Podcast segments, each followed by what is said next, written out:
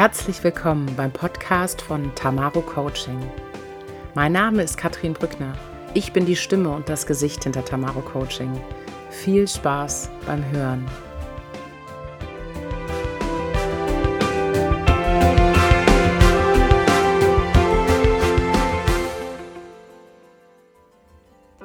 Herzlich willkommen beim Podcast von Tamaro Coaching.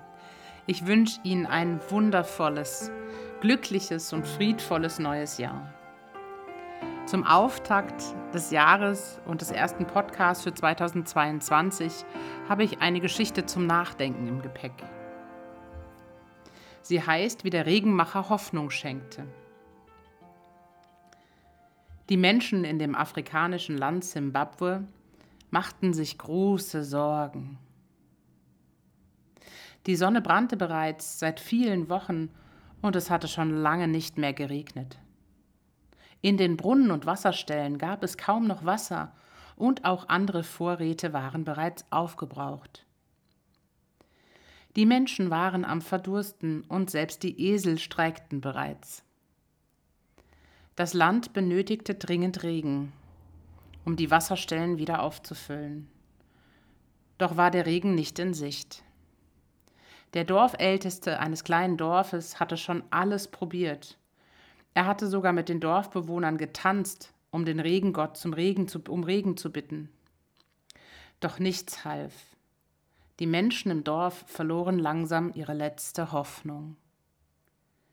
In seiner Not erinnerte sich der Dorfälteste an einen weisen Mann, der über viel medizinisches Wissen und auch über magische Kräfte verfügte. So ein Mann nennt man in Afrika Schamane. Dieser Schamane trug den Spitznamen Regenmacher. Man nannte ihn so, weil er früher für die Dorfbewohner öfter Regen herbeigezaubert hatte. Er wohnte oben auf dem Berg in einer kleinen Hütte. In seiner Verzweiflung schickte der Dorfälteste seinen ältesten Sohn, um den Regenmacher zu bitten, für das Dorf Regen zu machen. Der älteste Sohn machte sich auf den Weg. Der Weg war lang und beschwerlich.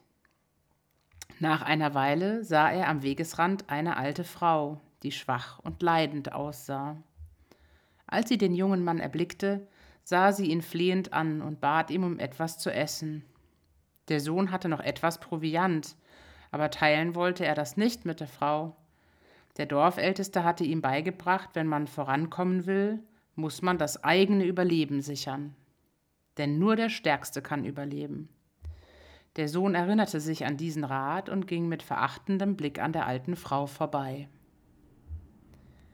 Nach einem halben Tagesmarsch gelangte er schließlich zum Regenmacher. Er klopfte an die Tür einer Hütte, die aus Stroh und Lehm bestand, und bat um Hilfe. Der alte Schamane hörte sich die Geschichte des jungen Mannes an. Es tat ihm leid zu hören, wie sehr die Dorfbewohner litten, doch er hatte sich bereits von den Menschen abgewendet. Fast wollte er schon antworten, ich habe keine Zeit, um mich um die Geschicke der Menschen zu kümmern, denn ich bin ein Schamane und muss dafür sorgen, dass alles im Gleichgewicht bleibt und Mensch und Tier im Einklang mit, dem, mit der Natur leben. Doch da geschah plötzlich etwas Unerwartetes. Die Erde begann zu beben und seine Hütte brach langsam zusammen. Erstaunt schaute er auf die Hütte. Obwohl die Hütte nicht sonderlich robust gewesen war, hatte er Wochen gebraucht, um sie zu errichten. Was sollte er jetzt nur machen? Ob er wohl im Dorf eine neue Hütte bekommen könnte? Ein Versuch war es wert, und so versprach er mit ins Dorf zu gehen und Regen zu machen. Als er nach einem halben Tagesmarsch im Dorf ankam, fühlte er die Angst der Menschen und er spürte, dass etwas nicht stimmte. Etwas war in schrecklicher Unordnung. Er sah Menschen, die beschäftigt waren, aber jeder kümmerte sich nur um sich selbst. Alle gingen irgendeiner Arbeit nach, aber niemand kümmerte sich um den anderen. Es war, als wäre jeder nur für sich selbst da. Er wandte sich schließlich an den Dorfältesten und erklärte, Gebt mir eine Hütte und bringt mir jeden Tag etwas Speise und Wasser. Ich werde mich zurückziehen und den Regen herbeizaubern. Geht ihr nur zur Arbeit und macht, was ihr immer tut, man gab ihm eine Hütte und brachte ihm jeden Tag etwas zu essen. Allmählich beruhigten sich die Menschen, aber regnen tat es noch immer nicht. Der Schamane versenkte sich in der Hütte in eine Art Meditation und fragte seine Vorfahren um Rat. Dazu betrat er in seinem Geist die Welt, in die seine Vorfahren nach dem Tod gegangen waren. Meine Vorfahren und Ahnen, ich erbitte eure Hilfe. Das Land ist verdorrt und die Menschen werden verdursten. O bitte erlaubt mir diese Frage. Warum bestraft ihr das Dorf mit Hitze und Durst? Wie werden wir diese Plage wieder los? Seine Vorfahren gaben ihm jedoch keine Antwort auf diese Frage. Stattdessen löcherten sie ihn mit Fragen. Schamane, warum regnet es nicht mehr? Schamane, warum ist das Land verdorrt? Schamane, warum verliest du deinen Ort? Es war zum Verrücktwerden. Statt Antworten gab es nur noch mehr Fragen, und Regen war immer noch keiner in Sicht. Zwei Tage vergingen auf diese Weise und ihm fiel nichts ein. Am dritten Tag brachte man ihm eine Suppe. Als er nach der Schale griff, entglitt sie ihm und fiel zu Boden. Als er sich nach der Schale bücken wollte, geriet er aus dem Gleichgewicht und stürzte auf den Bo Boden. Ärgerlich verkroch er sich in seiner Hütte und schmollte eine Weile. Wie konnte so etwas nur geschehen? Er war doch ein großer Schamane. Nun aber verhielt er sich so ungeschickt wie ein kleines Kind. Er bekam einfach nichts zustande. Dann dachte er nach. Zuerst suchte er nach alten Zauberformeln und Gebeten, aber es fiel ihm nichts Passendes ein.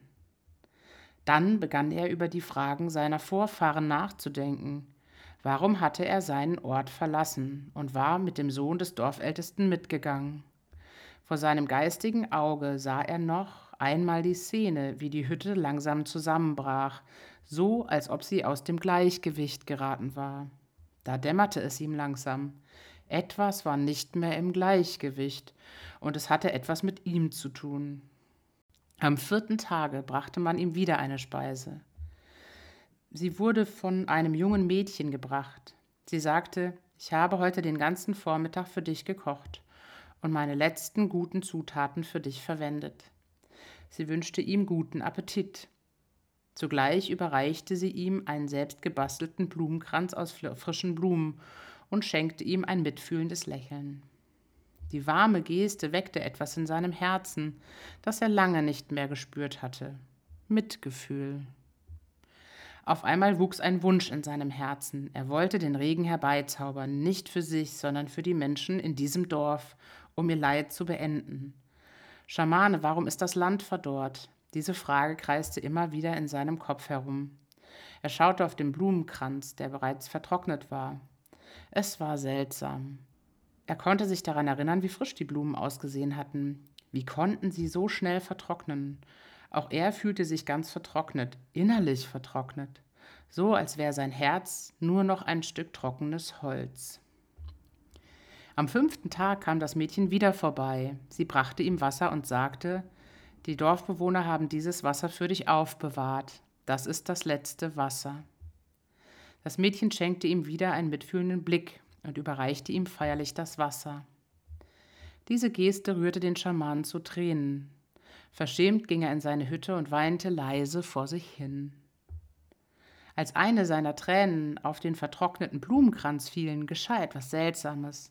Eine der Blumen blühte plötzlich, so als hätte seine Träne sie wieder zum Leben erweckt.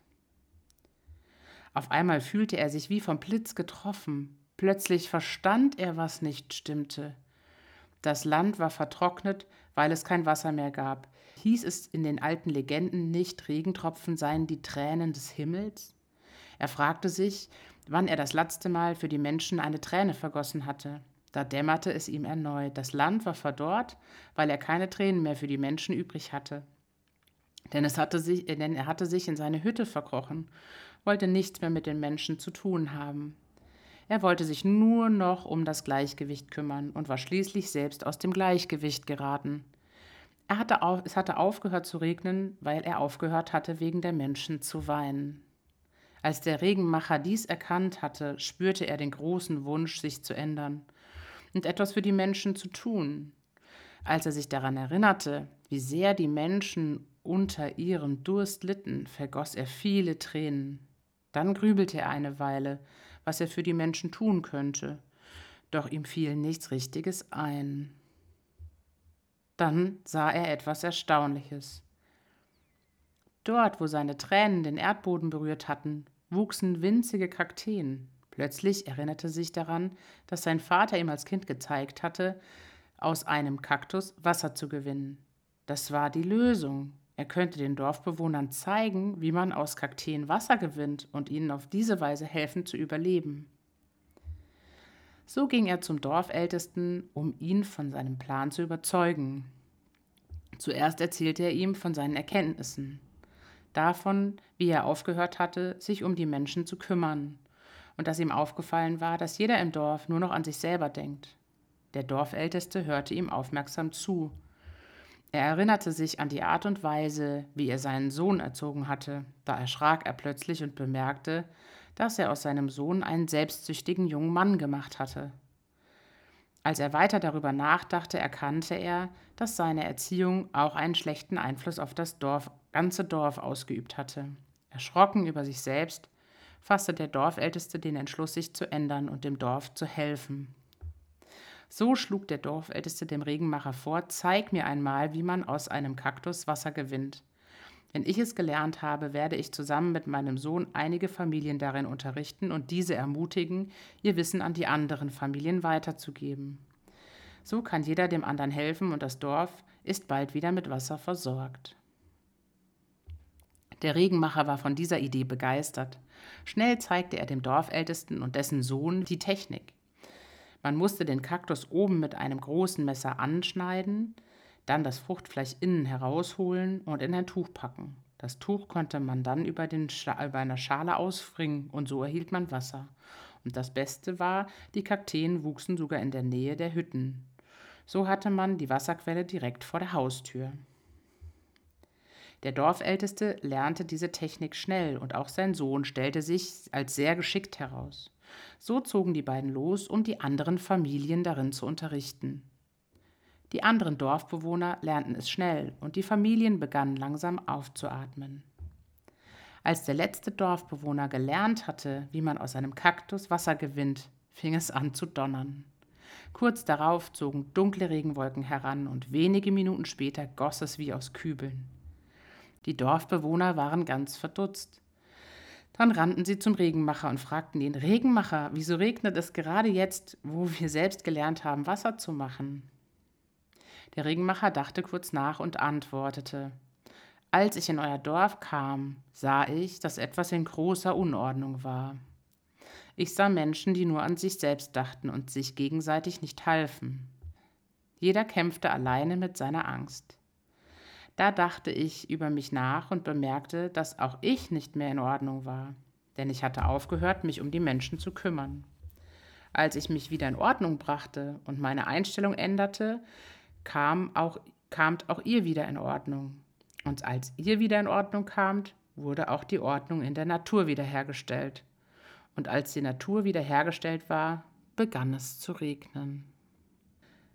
Eine Geschichte über die Ordnung zwischen uns Menschen, das sich umeinander kümmern und welchen großen Einfluss Disbalancen auf uns alle haben. Wir befinden uns aktuell in einer Zeit, wo mein Eindruck ist, dass wir auch in eine Schieflage geraten sind unter uns Menschen im Umgang miteinander, mit der Verurteilung von Meinungen und Gedanken. Und deswegen fand ich diese Geschichte eine schöne Geschichte, um mal darüber nachzudenken, wo können wir uns umeinander kümmern, wo müssen wir uns untereinander wieder in Ordnung bringen, um Regen zu erzeugen oder einfach wieder mit einem gemeinsamen Blick nach vorne weiterzugehen. Ich wünsche Ihnen viel Spaß beim Nachdenken und drüber grübeln. Schön, dass Sie dabei waren. Vielen Dank für Ihre Zeit. Sollte es Ihnen gefallen haben, freuen Sie sich jeden Monat auf eine neue Folge vom Tamaro Coaching Podcast rund ums Thema Führung, eigene Entwicklung, Thema Coaching und alles, was Sie als Führungskraft interessiert. Ich freue mich aufs nächste Mal mit Ihnen.